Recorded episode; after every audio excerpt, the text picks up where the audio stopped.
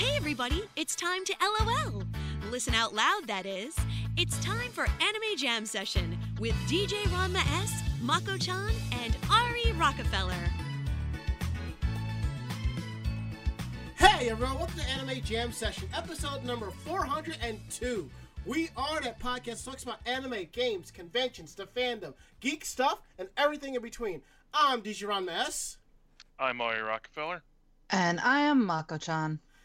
And what's up with this weather? I mean, I think Monday it was like hot and then it just went cold or something like that, you know? I don't know. Well, it's been windy a lot, so that probably makes it feel a little cooler. Yeah, I mean, I was talking to a friend of mine on Messenger earlier, and she had made this post about why is everybody walking around in coats? It's hot out, and I'm like, well, you know, she left the house around nine o'clock, which is kind of warm for her around that time. I'm out the house at seven thirty in the morning, and it's like forty five degrees. And by the time I get home that ni- that night, which is about twelve hours later, give or take, it's about the same degree. So I want to be dressed quite well. But on the plus side, I don't have to leave the off leave the, the building for food unless I really have to, and even then, some it's not really that bad. So you know. hmm You don't say, Damien. I think that's the first time Twitch uh, you listeners have actually heard him. I don't think so. No? I think he's been on before. Okay, all right. So He hasn't been on camera, has he? Uh, I think he made a quick appearance. yeah, I I, I think so. I think it was the one time you were you actually were on the show. You know, you actually had the camera on you. I think he was in your lap or something like that, or where he was sitting. It looked like he was sitting on your lap. I mean, yeah, I your think it looked shoulder, like he was sitting on my shoulder. Shoulder, yeah, that's what I'm gonna say. Shoulder, yeah, yeah, okay. Who knows? So, who knows? One day he'll just probably walk up and start sniffing the camera lens. no, he's too lazy. Nah. And as uh, Theo X75 says in our chat room here at Twitch TV slash Anime Jam Session, it's New York bipolar weather. Oh yeah, the weather here gets very bipolar to like June. New Jersey has that same problem. Well, I I do know this much. Now it's about that time for me to start leaving the window open a little bit so that there is a decent breeze, a cool air breeze coming through. You know. hmm All right, so we are live tonight, week of April 16th, 2019, here on Twitch TV. We are here live Tuesdays at 9:30 p.m. Eastern Standard Time. And just so you know, I hope you all filed your taxes. And if you haven't filed your taxes, you can get a free extension, so you have until the end of October to get them done. Uh, don't talk to me about taxes. Ugh. I look at it this way: if you're getting money back, you'll have it in a week. If you're paying out the wazoo, my condolences. So you can find us out here at uh, Twitch TV slash Anime Jam Session. You can also head on over to live.vognetwork.com and the pop-up viewer is there. I should have the code set up on our website at animejamsession.com. When you go there, there's a little pop-up so you can watch us there as well. Uh, don't forget, we are also on Discord, so you can find us with the rest of the live shows on VOG Network at vognetwork.com slash Discord. Join the chat, um, the chat rooms and the channels. I am there checking stuff out, and I gotta say thanks to Dark Tetsuya for leaving some links to stuff that we've discussed, so I really appreciate that. But let's get down to the real nitty gritty here. Um, how is everyone tonight? Ugh. Meh. I think I might be coming down with something, so that's why I'm drinking water. So And I felt something like a tickle in the back of my throat, so I bought some meds. Now that I'm here, I'm home. It's like I'm not feeling anything, but better safe than sorry. All right, so let's go around the room. How was your work? How was your day? Um, Ari, what's up? Uh, well, today was payday, of course, but Ching. I lost a chunk of my check to garnishment, and I had bills. I had a big stack of bills waiting in my inbox to pay off, so I'm already. Uh, I've already pissed it away a good amount. So I'm just like, oh god damn it! Now I gotta wait another two f- fucking weeks. And uh, I didn't think to bring it on, but to uh, deal with an uh, with uh, my balance going in the red, I got my uh, my big soda bottle bank and managed to pull out eighty dollars worth of quarters from it. Nice. You know, just deposit because that was the only money I had, and it only lowered the level of the bank about uh, this much or so, like maybe half an inch. yeah, that's that's not bad. I mean, I I Granted, I, done that. I only put I only put dollar coins and quarters in there, so uh, you, you know, you know what's interesting is that I used to drop quarters in there, and then when I moved to a place where I didn't have access to a washer and dryer, I would I would constantly fish the quarters out, or if I had change on me, I keep the quarters on my desk, but just keep throwing all the other change in there. I'm at the point where I have three. I have a separate container for each type of coin. You know, pennies, nickels, dimes. You know. well I well at work I can like you know consolidate my other change into quarters because they take up less room. Like twenty five cents on a quarter takes up less room than you know five nickels or two dimes on a nickel, for instance. True. And as Theo X75 says, Coinstar them. Yeah, you could, but they take a percentage. Yeah. Anywhere between eight and eleven percent, depending on what machine to go to.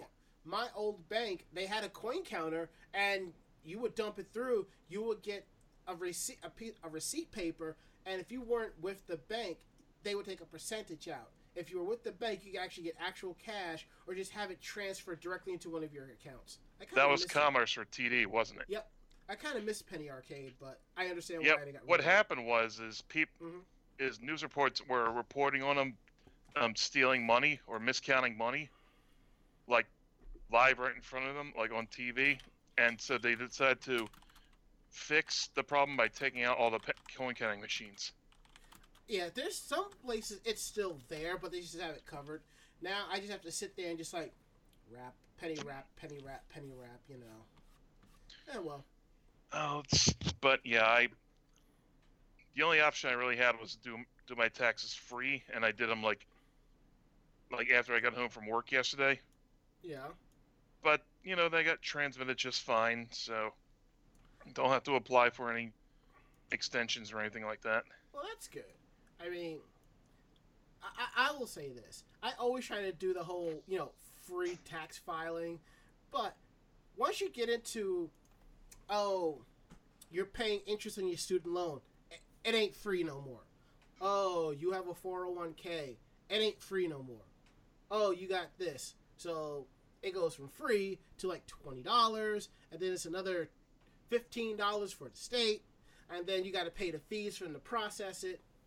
I mean, last year I paid like 50 bucks to file everything, and it wasn't so bad.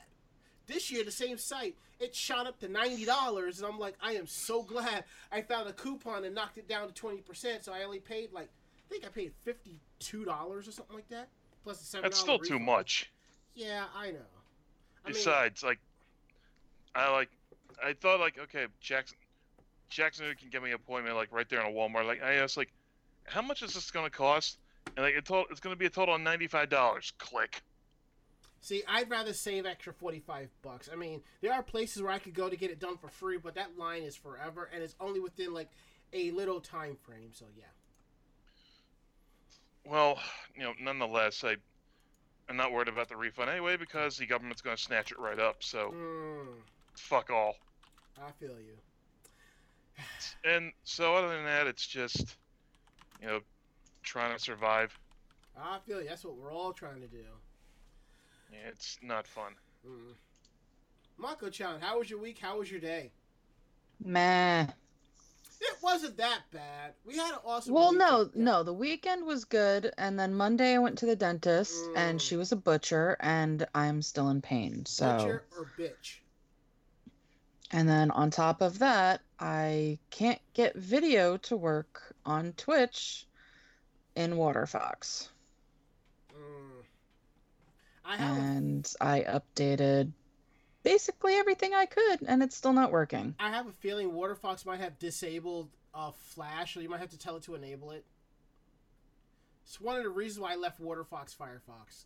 They were like, "Yeah, we're we're no longer supporting Flash," so I'm like, "I'm out of here." I've s- never had issue with it unless, ever. unless it just updated and it disabled it. You could check on their website. Opera's working just fine for me. Same. And oddly enough, the new uh, Microsoft Edge, which is built on Chromium, it's working. So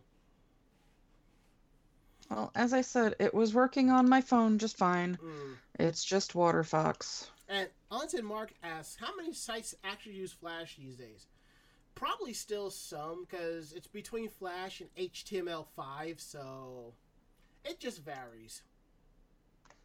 As long as Adobe keeps updating it, there will still be sites that will continue to support it, and there are browsers that continue to support it as well. So, so Marco, you good? Yeah. Mm. So my weekend day was pretty interesting. Uh, me and Mako went down to uh, Maryland and hung out with one of our friends, Baltimore Lauren.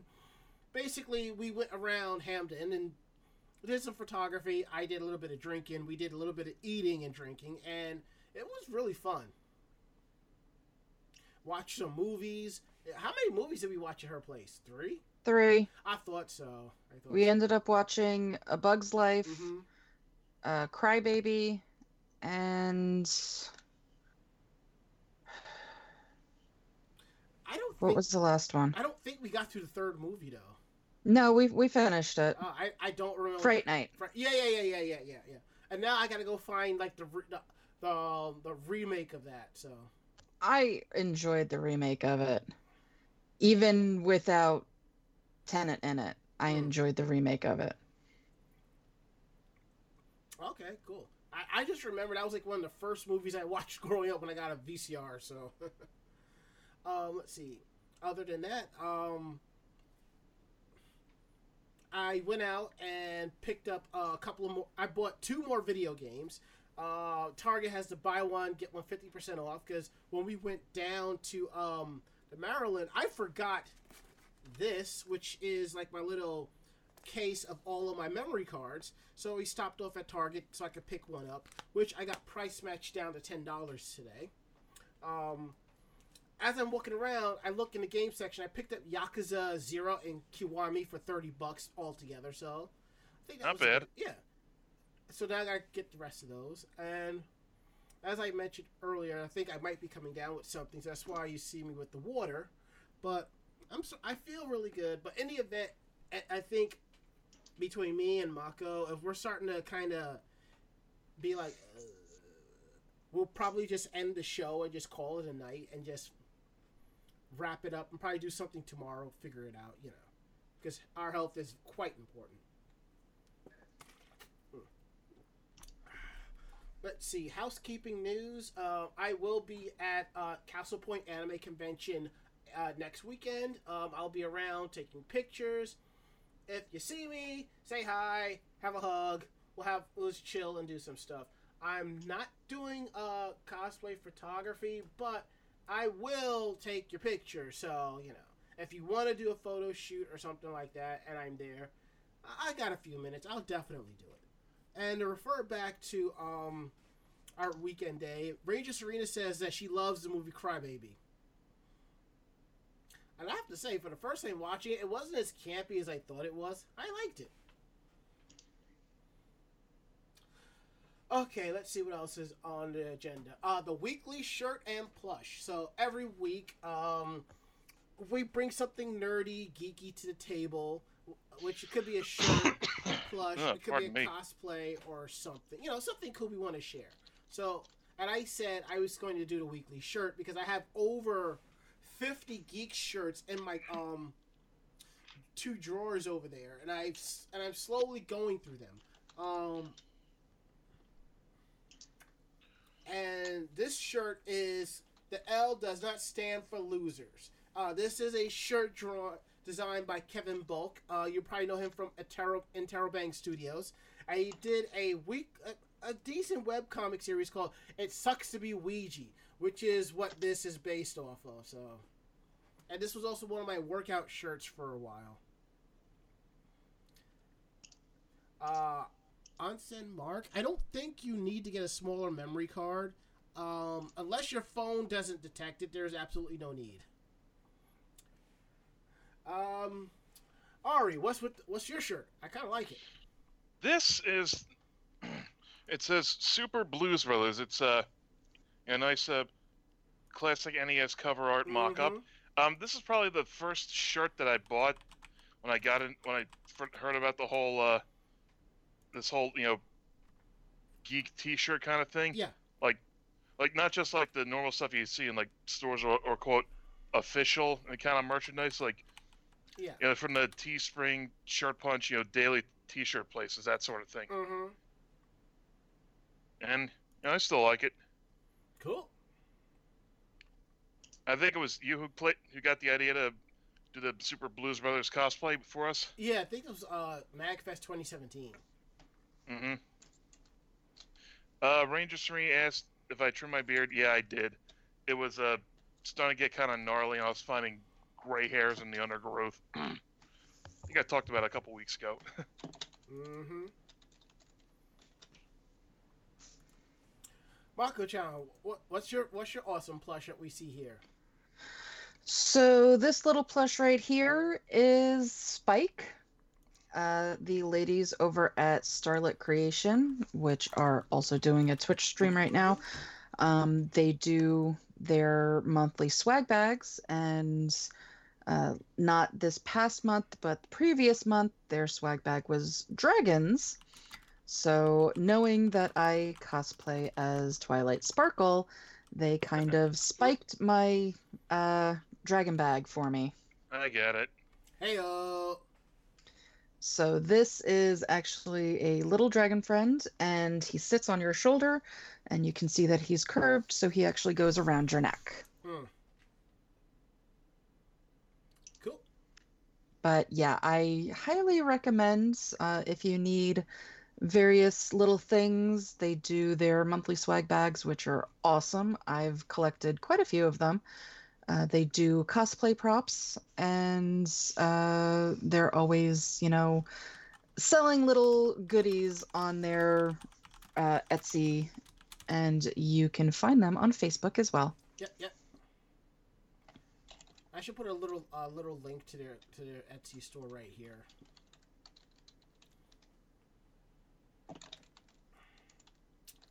All right. Now that we got our week and the uh, weekly shirt and plush going, I didn't throw this in there because I put this in at the last minute. A uh, couple of things I do want to cover um, really quick. Uh, this popped up on my feed yesterday.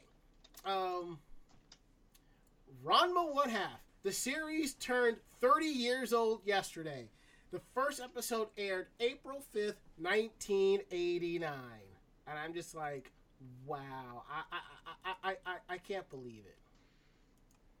Um, I let me let, let, let, me, let me get into this real quick because Ranma One Half is my gateway anime. Seriously, um, and, and, and I'll tell you the story. It won't won't take long. That I promise. Um,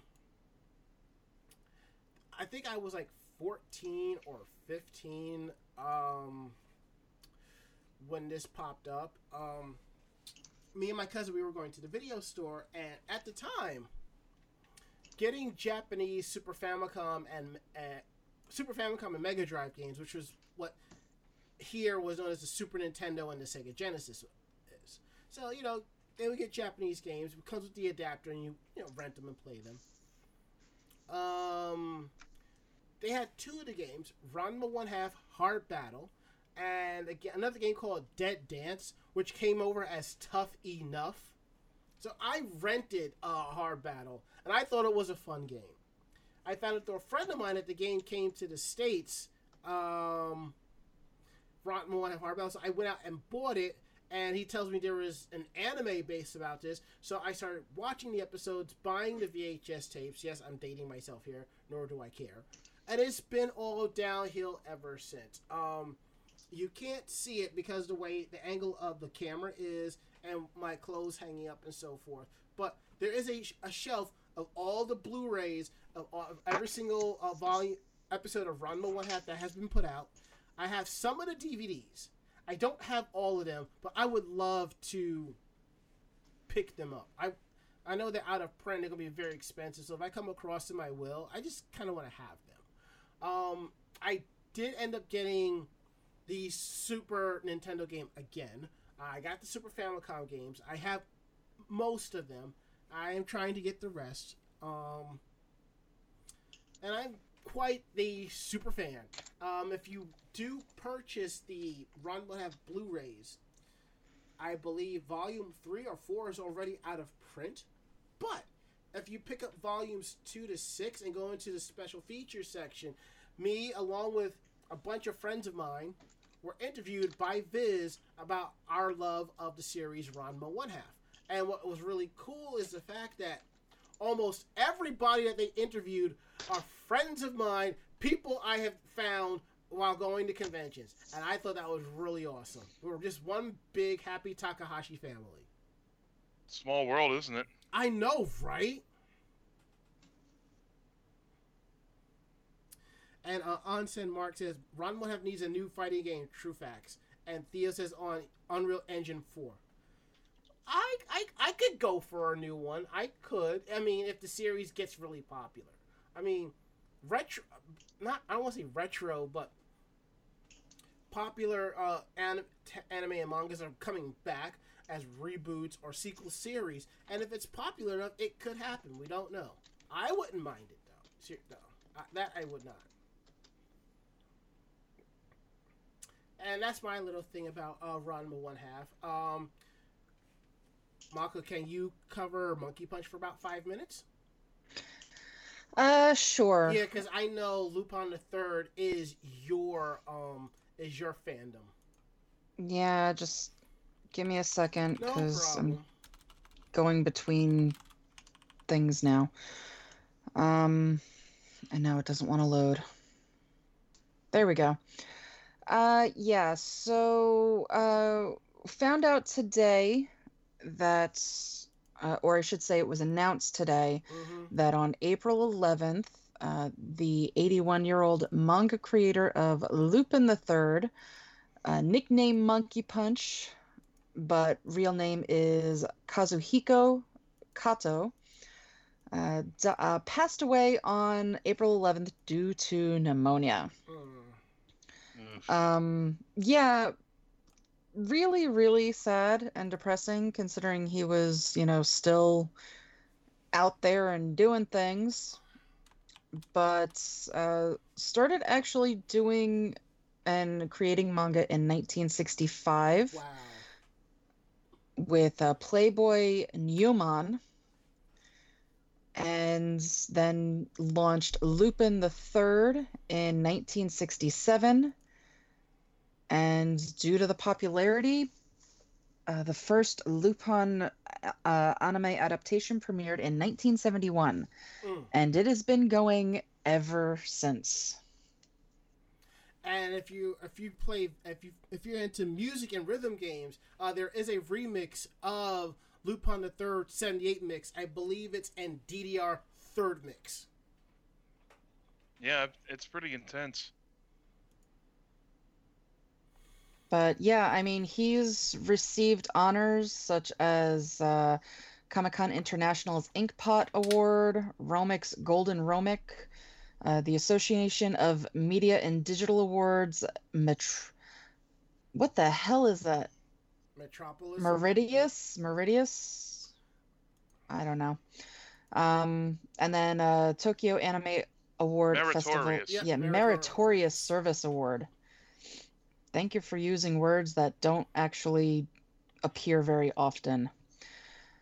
Uh, but yeah, so, and on top of all of this, they're, you know, still coming out with stuff. So Mhm. the newest anime film for uh, Fujiko is uh, Japan. It opens in Japan on May 31st. So this series is long lasting, long living, and is absolutely amazing. Yep. Is there anyone who's going to take over, What do you mean? like full The- time?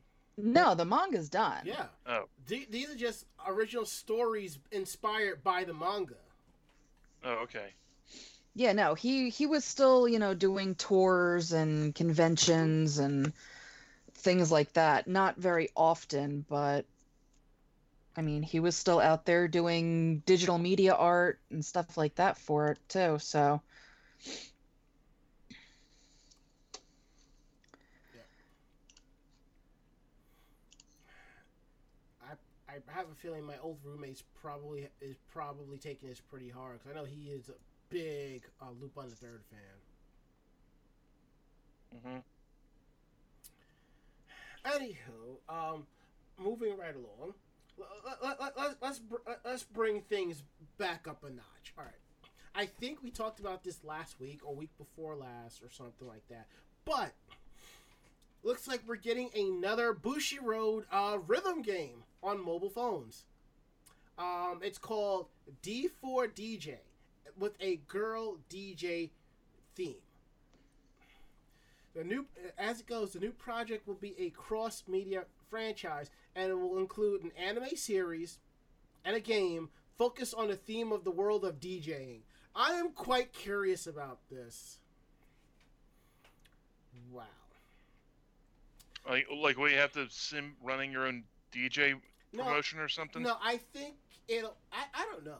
I mean, I think uh, because with with Bang Dream, the first season's about the group Poppin' Party getting together to perform. The second season's about them and like five additional and five bands, and it's just like there's stories of them performing, doing shows at different lives. So I have a feeling it might be a mix of that of the groups DJing, doing bands and con- concerts and stuff like that. So that's what I'm thinking. It could be something like that. All right, but here's something interesting in regards to that. The story for for this D4DJ is done is by the creator of Bang Dream, Ko Nakamura. Now, Satoshi Saito will be the music producer behind it, who has worked on Haruhi Suzumiya and Lucky Star. So at least we have a general idea what the music is going to be like.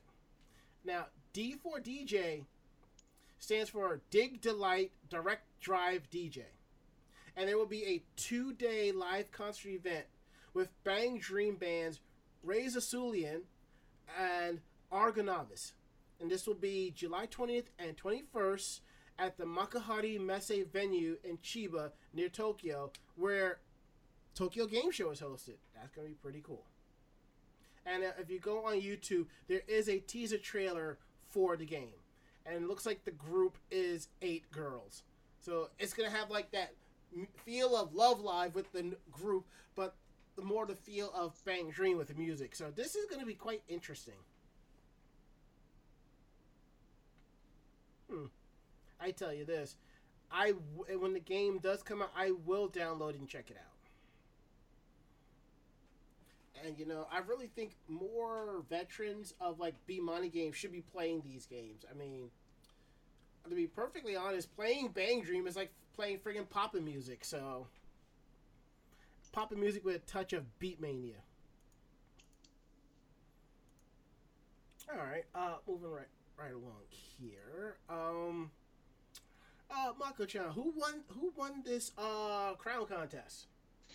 Yeah, so uh, Joji Nakata Mm, had an inaugural Seiyu Red and White singing contest and crowned its first ever winners on April 14th.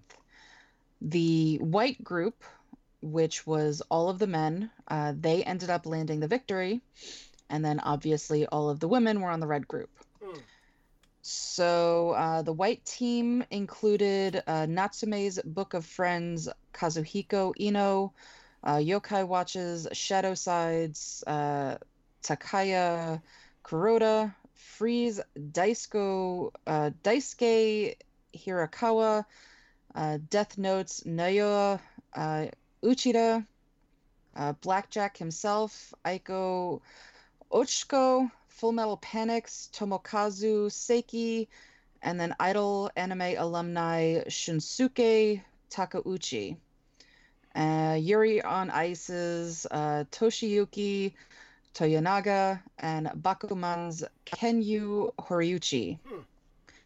And then the ladies consisted of, uh, let's see, Noriko Hidaka, the voice of Gunbusters Noriko, Ranma One Half's Akane, touches Minami Asuka, Inuyasha's uh, Kikyo, Wake Up Girls, Junko Tange, uh, Kikuko Inoue, her daughter Honoka Inoue, Cardcaptor Sakura voice actor, uh, actress Junko Iwa, Iwao, uh, Magic Knight Rayearth's uh, Hiroka, Hiroko Kasahara, Tenchi Muyo's Chisa Yokoyama, and all around talent.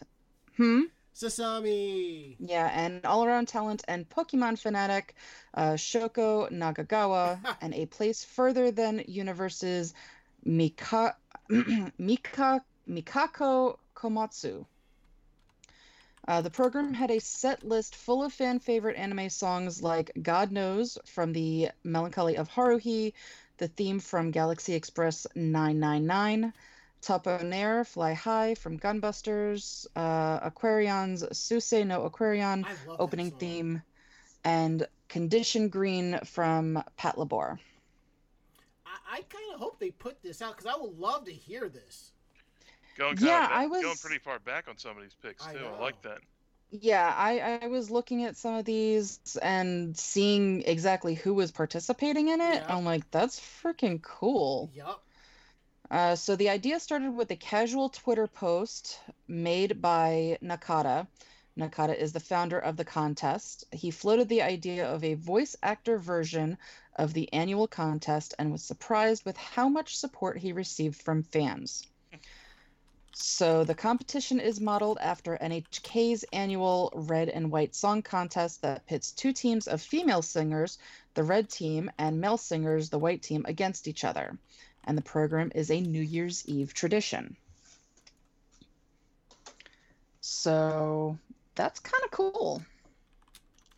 That and a lot of voice actors already sing, you know, some of the songs in their characters' voices. So Well, Rama and I were talking about that um, because we, we were actually talking about the dub of Love Live, and Yes. he says that they should have gotten um, English licensing to do translations of the songs. hmm My thing is, n- while some of the American voice actors can sing and are trained in singing, most American voice actors are trained more as actors than anything else. Yeah. Whereas in Japan, they, I mean, anybody that wants to go into voice acting takes singing lessons because nine times out of 10, if the anime ends up having quote unquote character songs, they have the characters sing. So something from, you know, Sailor Moon, their seiyus are singing. Something from like Gundam Wing, their seiyus are the ones singing those songs. And that doesn't necessarily work out the same here. I know. I totally get it. I mean, like, you had the um the main five female vocalists from Ranma one had to do cover cover Doko songs for the one OA, OAV special. You know, I I, Mhm. that, I thought that was cool, and we did have a couple of voice actors cover some Sailor Moon songs from the dub. So you know, I I, I I totally get it. I'm just saying it would be it would be cool though. You know.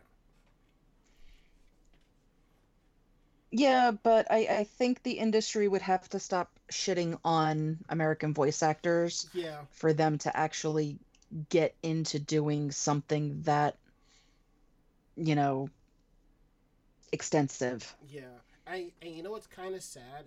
It's getting where sometimes congoers care more about your your C, D, and E grade cosplay guests to see over a well-known English voice actor outside of the main popular ones that we know. Just saying. I'm sure True. that makes them feel good too. Mm-hmm.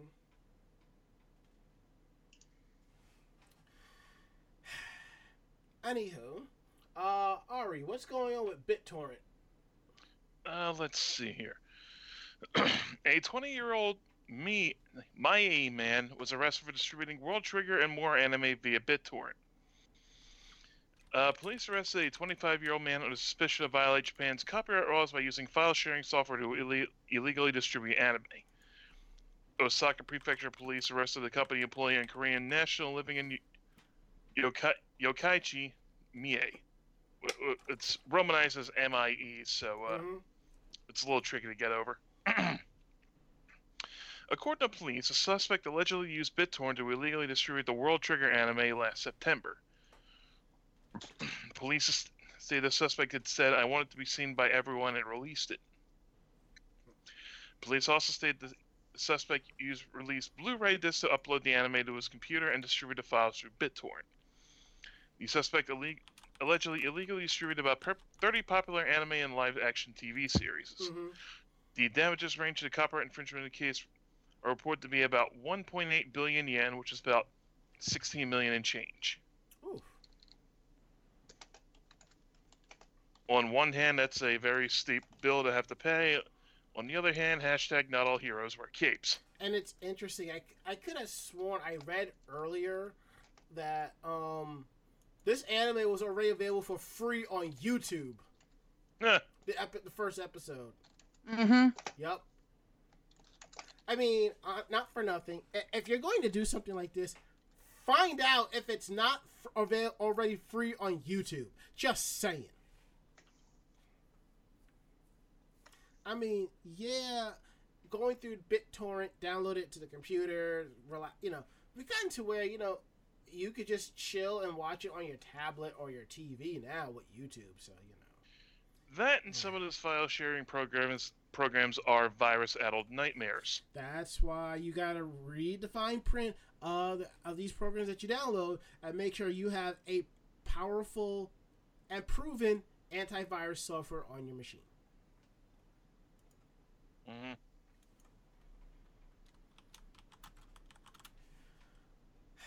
Take it from me. I do IT. I, I kind of know what I'm talking about here. Yes, I've ruined more than my share of computers downloading MP3s in college. Who ha- who hasn't? I mean, Mm. but um, enough about My, that. my first first laptop had a 10 gigabyte hard drive. Like, yeah, sure, this will be fine. Mm. Two months later, uh, this thing barely starts up anymore. What do I do? you know, shit like that. I've send, said that very same thing to Ranma multiple times since college. Mhm. That moment when you have to clean up behind Geek Squad because they don't know what they're doing. Mm-hmm. And as Theo X75 says, use private trackers. It's. If I knew how, sure, I'd get right on that. All right, all right, all right. Let's hear about this very valuable Pokemon card. Uh, well, it's not actually a card. It's uh, this guy's full collection. Whew. Well, I should say um, it's 31 specific Pokemon cards that appraisers have uh, basically um, estimated, and uh, the appraisers are on a, a TV series called Good Fortune: The Group That Appraises Everything. The he- the collector estimated his collection at being worth about 1.2 million yen, which is a little over $10,000. But according to the professional appraiser, these 31 cards are actually worth 7.6 million yen, which is close to $69,000. That's a whole lot of money. Um, so the um, yeah. Uh, where was I? Um, so the appraiser basically says that the of the that the 31 cards were all promotional cards that are not in wide circulation. So the rarest card is uh, called it's Kangaskhan Parent and Child Tournament Entry Card. Each of these cards is worth 1.2 million yen and uh, they were only ever distributed to uh, entries at the Kangaskhan Parent and Child Tournament held in Japan in May of 1998. Only 34 cards were ever, ever getting, given out, and this guy has four of them. Good lord. Um, another rare card in the collection is a bilingual Lucky Stadium card depicting a beach, which uh, was only ever handed out to players who were invited to a card tournament in Hawaii after advancing through the qualifying rounds. Hmm. This card is worth 1 million yen. Uh, he's also got trainer cards with his name printed on them to, commem- uh, to commemorate his second place win at a national tournament, as well as a first place in a uh, Tohoku tournament.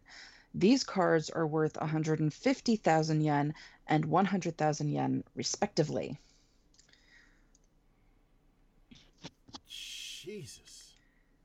Yeah, so Pokemon cards can get you money, but they've Mhm. got to be this special and this rare. 99% of the crap you're getting out of those foil packets is garbage if you're looking to just collect. Well, I've been doing that. I've been looking up the prices for the Power 9, which, if anyone has ever played Magic the Gathering, would know how old, powerful, and broken and expensive those cards are. And, like, just trying to, like, compare prices back and forth in my head. So it's like, it's pretty much neck and neck between the two. Mm. Kind of reminds me that one time I saw someone with a Black Lotus card. Oh, yeah, that's one of the mo- most expensive ones. I will say this: I just hope he keeps that in mint condition because I know if he takes it to Pawn Stars, he will probably give him three fifty for it. Maybe even less if uh, one of the guys doing it doesn't know anything about Pokemon cards. Could be worse. He could have go. He could have gone to GameStop. Wah, wah, wah. Here's a dollar ninety nine in store credit. and we're going to turn around and sell it for 160 bucks. Ka-ching. Oh, Well, time to burn this fucker down. okay, all right, all right, Ari. This was right up your alley. yes, it is. Um, okay. Voice actress Suzuko Mimori gets married to wrestler Kazuchika Okada. They announced on social media accounts on Friday they got married, and Mimori has confirmed they were in a re- relationship last year and thanked for the support. Okada, who is also known by his Rainmaker persona, wrote, Yup. "This is a personal matter." I'm sorry, what? I said, "Yup." It's a personal matter, but I'd like to announce I've registered my marriage with Suzuko Mimori, a person I've been seeing for a while. As a rainmaker, I want to work with her to bring a rain of happiness upon our house. Is that what he's calling it? And I also want to continue bringing a rain of money upon the world of pro wrestling. Thanks for everything now and for the future. And Mimori wrote a blog saying, Sorry for discussing private matters here, but I'd like to announce he's my marriage with Kazuchika Okada of New Japan. Pro wrestling. I still have a lot of things to learn as a person, but I want to be a woman who can support a household brightly and warming, just like my mother. And as a performer, Suzuko Mimori, I'd like to strive for even greater heights, just as I've always done. You know, usual kind of uh, we're doing this now, but thank you, yo, Thank you for your nicenesses. support. Uh, Mimori's roles include Digimon Adventure Tri Chapter 1, Reunion Sor- uh, sorry, line break. Digimon Adventure Tri Chapter 1 Reunions, Sora Takenouchi, Milky Holmes' Sherlock Shellingford, TQ's Kane Shinjo, YuruYuri's Himawari Futu- Futu- Furutani, and Loveline Out Project's Umi Sonoda. Yeah, Okada's doing a rainmaker on her, all right. Ayo!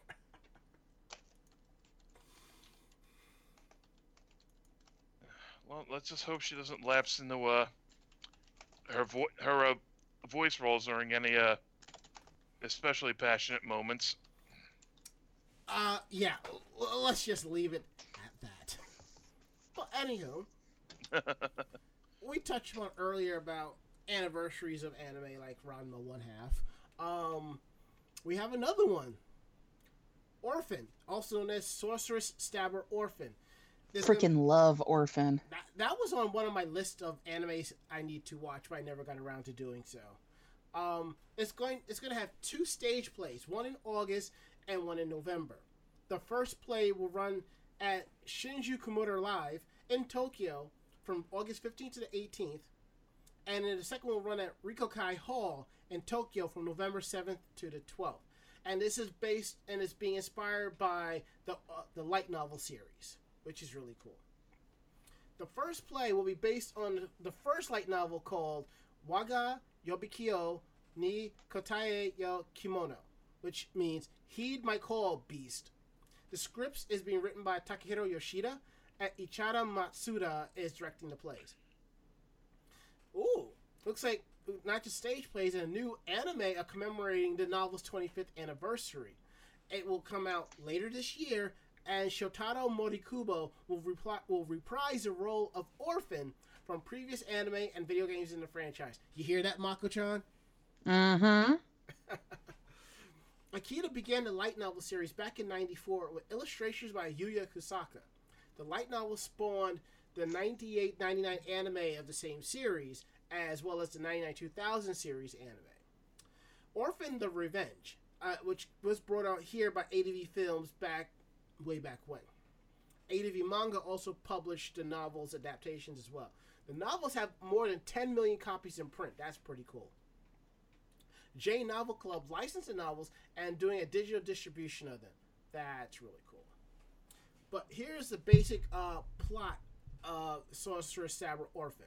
Orphen is a sorcerer dropout from the prestigious Tower of Fangs. His journey to save Azali, a girl he looked up to like a sister, has brought him to the bustling city of Totokanta. Here they are re- reunited for the first time in five years. But what is the truth behind her monstrous transformation, and just what secrets lurk behind the sword of Baldanders? Miraji launched a three part manga adaptation three years ago under the titles Sorcerer, Stabber, Orphen, Heed My Call, Beast. Um, let's see what else we have here. Uh, Matsushi, Orphen, Hagurtabi, Wagame ni Shikare Doll, and Matsushi, Orphen, Hagurtabi, Wagamune de Nemori Bore, which means Sorcerer, Stabber, Orphen, the ghost sleeping on my chest. Kadokawa has published the five mangas from the series, and the first three mangas have been licensed by Seven Seas Entertainment. Something tells me I need to get up on and, and watch this anime. All right. Uh, let's see. All right, Ari, uh, do me a solid. Uh, t- cover the next story. I know it's your turn, but take care of it. I gotta step off for a sec. I'll be right back. Okay then.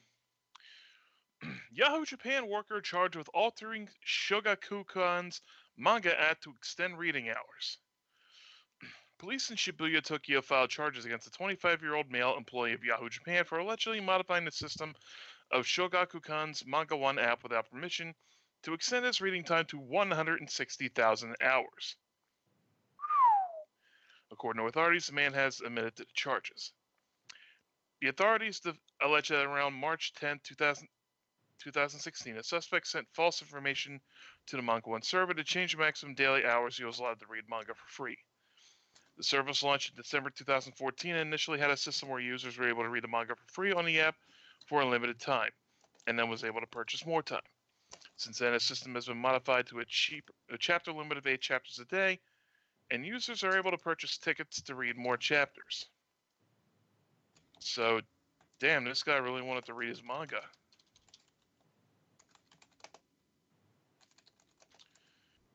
So, oh, well, that that's a nice number. What's Um, a nice number? I just divide 160,000 by 24, get 6,666 six, uh, 6,666.66 re- repeating. Yikes. And I guess that was per day or like 160 hours, you know, banked so that, you know, he has that much time to to uh, spend reading manga. But as passionate as while I admire this guy's passion about manga, I'm like, how the fuck are you gonna don- dedicate that much time to reading it? You know? No, he wanted to extend it so that he could read it whenever he wanted to. So, I mean, I, I, I Having 160,000 hours banked on your uh, reserve kind of means you can read it whenever the hell you want. basically, I wouldn't even. Well, I, I'll. Well, he should have put it at a number where they wouldn't have suspected it. At least not right away. Yeah, it's like that, like the uh, little worm they tried to run in in uh, Office Space that worked too good Yeah. mhm. because they put a decimal in the wrong place or something. They took like hundreds hundreds of thousands of dollars in uh, the span of a few days instead of a few months. And as Dark Tetsuya says, talk about the number of the beast. Yeah, numbers don't lie, yup. And they spelled disaster all right for this guy. Oh, you. That's all I have to say. That's how the saying goes. You know it, and I know it. Mm-hmm. All right, uh, moving right along. Um, wow, Mako, you're definitely racking up with your fandoms on tonight's show. Yeah, yeah, I'm enjoying that my fandoms are, you know, getting popular again. Uh, so Warner Brothers Japan announced last Friday that there are going to be two new quote unquote final arc movies for the live action Rurouni Kenshin film series. Um, both of them are going to premiere in the summer of 2020. Mm. And uh, yeah. So right now there are three current films, and now we'll have uh, the final two. Uh, Takeru uh, Takeru Sato is reprising his role as Kenshin, and uh, Keishi Otomo is returning to direct the films. Um, they don't know if the other actors will necessarily be coming back. Um, but uh, actress Emi Takei was the one that revealed that they were uh, planning on new Rurouni Kenshin films back in September of 2017. Um, so it's probable that all of the actors are coming back. The first two, uh, I should say, the first Rurouni Kenshin live action film came out in 2012, and then the sequels came out in August and September of 2014. And the films have collectively grossed more than $160 million internationally. So, yeah.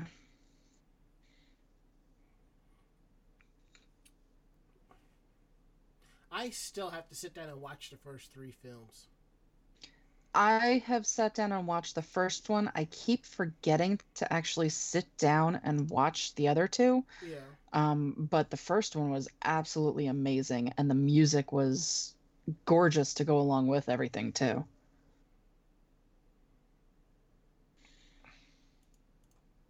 Maybe I think since I am not going anywhere this weekend, I'm just gonna spend time like you know cleaning up my apartment some and rearranging things. Um, I think I'll pop that in and watch it.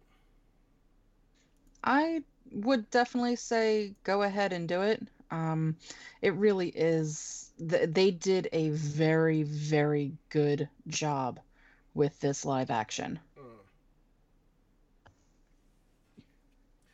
All right, now our last story of the night. Something we have talked about here on the show a few times. A couple of things that us as hosts have had similar experiences in real life at our actual jobs. Now, in this story, what we're going to tell you about is about a production assistant for Studio Madhouse was hospitalized for overwork and demands compensation for unpaid overtime. Now, what happened was this production assistant joined a trade union and he's seeking compensation for the unpaid overtime as well as an apology from the forms of power harassment that they received, according to the youth labor rights activist Shohei Sakakura. Now, he Sakakura is the representative and editor in chief for the youth labor advocacy group and magazine Posse, and this is what he reported on his Twitter account last Friday. He reported that the Madhouse production assistant had joined the Black Company Union, which is a trade union that formed two years ago that offers consultation and support for workers across various industries. It is one organization that's associated with Posse magazine. Sakura stated that the, that the union had commenced the pr- process of collective bargaining uh, earlier this month. Now, in a follow up tweet, Sakakura went into more detail about the Madhouse production assistant's situation. During crunch time, This assistant will work over 200 hours of overtime per month and will be made to work all day and night, even on weekends and public holidays. Even collapsed during overwork before and had been taken to the hospital. Sakakura remarked that he has heard from so many people that this is how the anime industry works. He said that he used to be told the same thing about teaching, vending machines, uh, I guess installations and so forth, nursing, childcare, film production, and construction industries. Wow. Wow. He says, We've managed to improve long hours and unpaid overtime in those industries. It takes courage, but when workers speak up, they have strong power. However, there's no denying that behind this black company lies a black industry, Sakakura went on to say. Even if we manage to improve one company, if that doesn't spread to companies around them, then the others will just carry on thinking that honestly doesn't pay. They'll force the burden on similar com- on smaller companies by subcontracting them for work. Workers from many different companies will need to speak up in order to change the industry. The animation studio Madhouse was founded in 1972 by ex-pro ex-Mushi Pro animators, which includes Masao Maruyama, Osamu Dezaki, Rintaro, and Yoshiaki Kawajiri. Maruyama left the company in 2011 to form the MAPPA. Uh, Madhouse is well known for its productions on Card Cardcaptor Sakura, Death Note, and the first season of One Punch Man. Huh. Uh, I am hoping that things do work out. Yeah, especially with uh, having a union at your back. hmm Mm-hmm.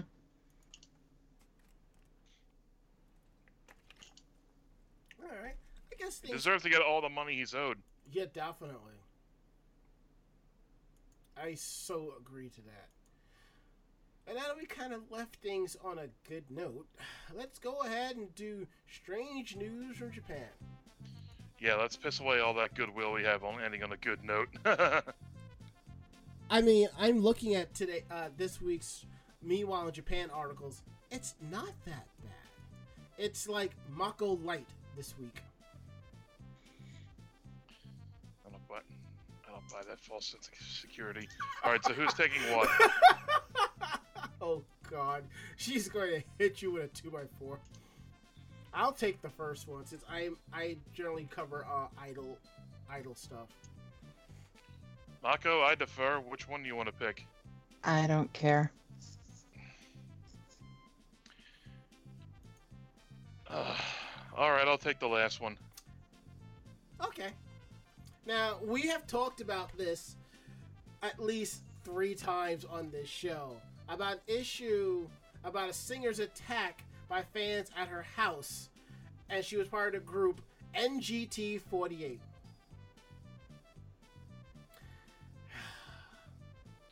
It seems stupid ass crazy fans. Mhm. To give a quick refresh, the scandal behind it started back in January when member uh, NGT48 member Maho Yamaguchi came forward and revealed through her Twitter account that she'd been attacked by two fans at her house. Something that the group's management has been covering up for an entire month. The following day, 23 year old Yamaguchi appeared on the stage at an NGT48 performance to apologize for causing a commotion. Now, she says last month that she tweeted that her apology had been coerced by the group's manager, who threatened to have another idol read a written apology and attribute the words to Yamaguchi if she didn't apologize in person. So, either you apologize, I'll have somebody apologize for you. If somebody apologize for you, hmm Now, because of that, it has resulted in multiple firings and resignations from AKS, the talent company that manages NGT48, and the popular sister group uh, AKB48. Now comes yet another shakeup that NGT48 has announced that it is dissolving the intra-group team structure, with the dismantling coming in 10 days as part of a relaunch. Like many multi-vocalist idol groups, NGT48 is subdivided its members into for promotional purposes which in this case were called Team N3, Team G, and the latter which Yamaguchi was and still listed as the sub captain for. However, since the attack, Yamaguchi has removed any mention of NGT48 from her Twitter profile, as have three other members of Team G. That is Riko Sugahara, Fuka Murakumo, and Reina Hasegawa. While the management for NGT48 hasn't mentioned why it's disbanding the teams, it would not be a stretch to think that the four of the Team G's 11 members, including the sub captain, suddenly giving the group the cold shoulder in their Twitter profile makes Team G look embarrassingly small comparison to Team N3 or perhaps a group of dissenters. Now, there's also the fact that while NGT, uh, the official website continues to claim Yamaguchi as a member of the unit, she has not performed in concert since dropping the Twitter bombshell in January, and all of her tweets have been in relation to the attack and her dissatisfaction on how the management handled the incident. Honestly, I don't blame her. It also could be that AKS has taken into consideration Yamaguchi's accusations that other members of the group were the ones who supplied the attackers with information about her place and her schedule, allowing them to plan the attack. It now kind of feels the need for a more unified atmosphere within the group. Either way, though, it's looking less and less likely that Yamaguchi will return to be an active member of NGT 48 giving management a no-win choice between having an absentee sub-captain for Team G or creating yet another scandal by stripping Yamaguchi of the title and awarding it to another idol. But that person may not even want the role if she's going to acquire it that way, which is understandable. Faced with those undesirable outcomes, taking a third option and simply doing away with any sort of intra-group team system at all seems the only move that has any chance of ending well. Team N3 and Team G will both be holding their final individual performances at the NGT 48 Theater in Niigata City on April 21st, after which NGT 48 will be rebooting itself with all active members lumped together as first class members in a sense of a first generation, with trainees aspiring to become full fledged members occupying a tier below them. Yikes.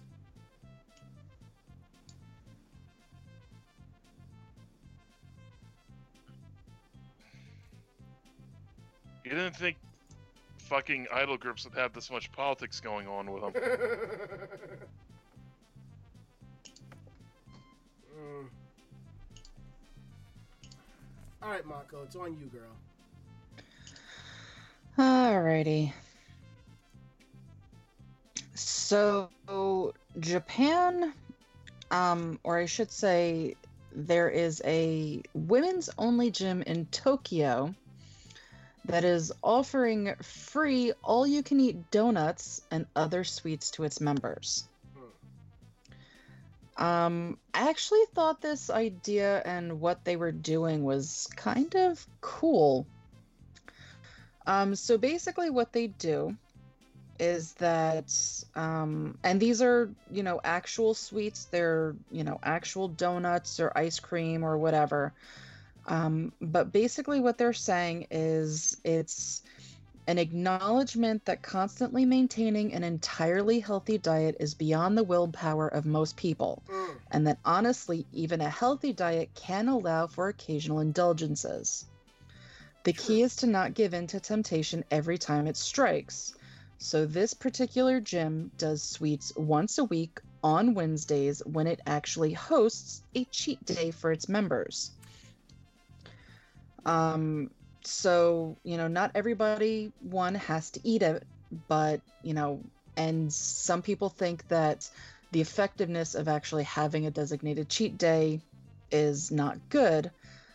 But at the same time, you know, at least when you're going to this gym, that one day a week, there are sweets that can be had in a non judgmental way that you don't have to purchase the sweets to bring them into your home or anything like that to have it tempt you at you know different times during the week. Which not for nothing i thought was a really great idea. So you can bring all the healthy food into the home and then once a week you know you can have a donut and it's at the gym so you can just go straight to working out or grab it as you're leaving and not have to worry about, you know, the temptation of having this crap in your house. You know, it's sort of like what Planet Fitness does every month. Yeah, I was just about to say, doesn't Planet, Planet Fitness do that? Something like that? Yeah, the first oh, with mo- pizza. yeah the first Monday evening it's pizza, and the first Tuesday morning is bagels. And I, when I used to go on a regular basis, I think I would eat two slices while working out. So I need, I kind of need to get back. So,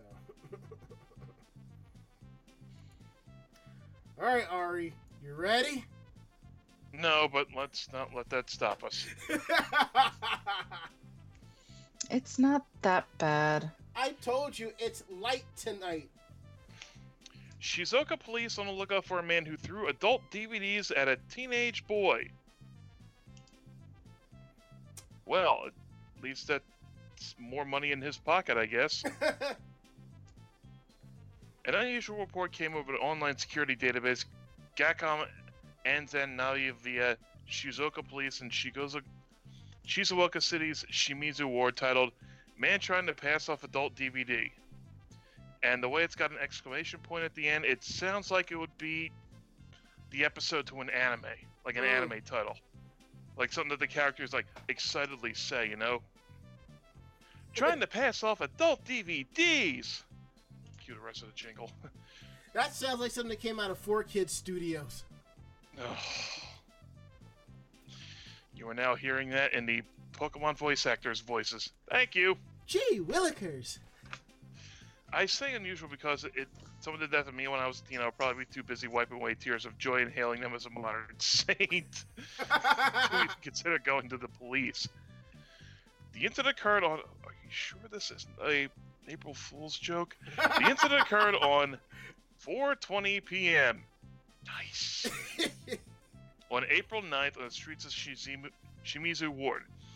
The junior high student was walking home from school and a man in his 50s rode up on a bike, said, Here you go, and threw an adult DVD at him.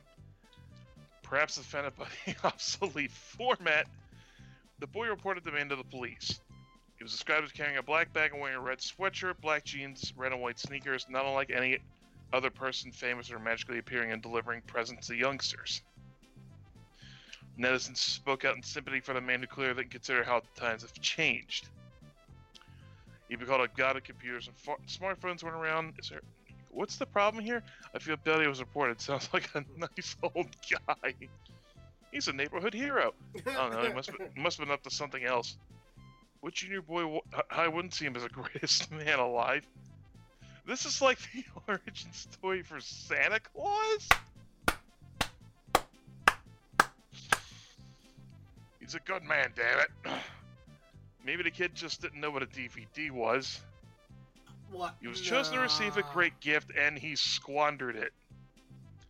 Isn't there an anime that's kind of format, that kind of plot? Probably. There's one every season. Let's see. It certainly looked as if the guy is from a forgotten era of dirty magazines and videos that could only be purchased at stores by people of a certain age. Back then, a junior high school would have had to find erotic material the old-fashioned way in a discarded pile in the forest. What? Or stolen from an older brother who had probably found his in a discarded pile in the forest. What is with people hiding porn in the forest? Did I miss something? it's a convenient plot device.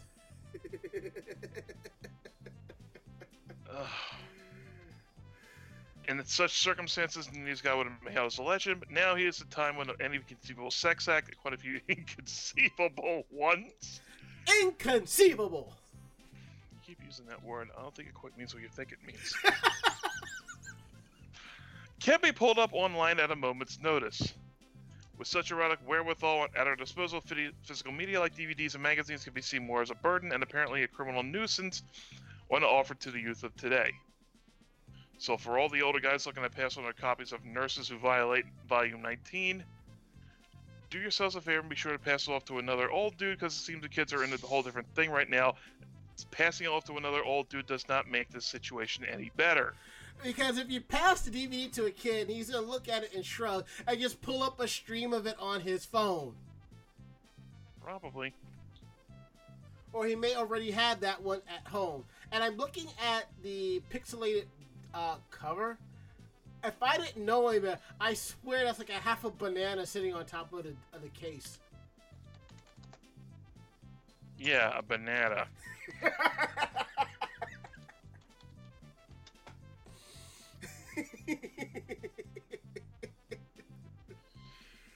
Well, I'm still wondering what the fuck I just read, so I guess we're good to go at this point, right? I think so. Well, it's not like you have to jerk it out, so you know. Oh my god. what? No, you just took that into from funny into lewd. well, that's all I have to say. well, I promise next week it won't be as bad. I promise you that. I you don't. lie. You don't, you don't believe me? No. Oh. I don't promise. So there you go. oh God. Yeah, here we go. I say that one comment, and then next week's Meanwhile in Japan, three articles that makes us get up and walk right off the show, live on air. Don't give her any ideas. We don't have to give her any ideas. It's Mako-chan. You don't need to twist her arm. Nope. See? Now, while that is going on, I'm just going to say to everyone, thank you for listening. Thank you for watching the show. God. Oh, man. If you have any questions about the show, drop us a line at podcast at animejamsession.com. Again, that is podcast at animejamsession.com. We're here to believe you. Check out our website at animejamsession.com where we post links to our weekly podcast, anime reviews, um, cosplay reviews, cosplay interviews, cosplay tips and tricks, uh, links to our photos and videos, and other cool reviews. Uh, we have a review up of Sailor Moon the Super Live on our site, written by La Chocola. Uh, check it out at animejamsession.com. Let's see. And don't forget, you can find our podcast on various sites iTunes, Stitcher, TuneIn Radio, Google Play, Player FM, Castbox, Podcast Addicts, any program that you use to find your podcast. And you can find us there. And a lot of these apps will allow you to leave reviews. So if you don't want to drop us an email, leave a review on the site. We definitely will find it and check it out. And we really appreciate that. And don't forget, you can find us on other social media sites like YouTube, Twitter, Facebook. Just put in Anime Jam Session and you'll find us. And I just gotta say thank you to everybody who supports us on social media. We could not do the show without you. And Theo X75 says, "Great show, podcast. Thank you, bro. We really appreciate that." Mm-hmm. All right, let's go around the room. Last words, Ari. I was looking around for places to get my uh, my steak for this weekend, cause for this Friday, because I've been craving a steak this Friday on Good Friday instead of ribs. You And it's one you know restaurant I usually go. I've been to like in my area. It's like what's the uh, website say? All the like everything extravagant except the prices. And I looked at the menu. I'm like, that's a goddamn lie. Last words, Mako-chan. I'm tired, but I'm currently watching Starlit Creations Twitch. My last words. I'm going to take some medication and pass out and get at least a good seven hours of sleep in my system. Maybe, if I'm lucky. Well, that is it. End of list. Thank you for listening and thank you for supporting us. Um, we'll be back next week with a brand new episode, and I believe Ichigo will be joining us and telling us about her trip and her adventures in Japan. Hooray! Indeed. So, I'm Ranma. I'm Ari. And I am Mako-chan. Great fight, great night. See you next week. Good night, everybody. Night. And I don't know why Mako-chan's vi- image just keeps enlarging for some odd reason. I wish you would stop. Not my fault. I'm not doing anything. I know it's not your fault, but say goodnight, Mako-chan. Good night, Maka-chan. That's it. We're out of here.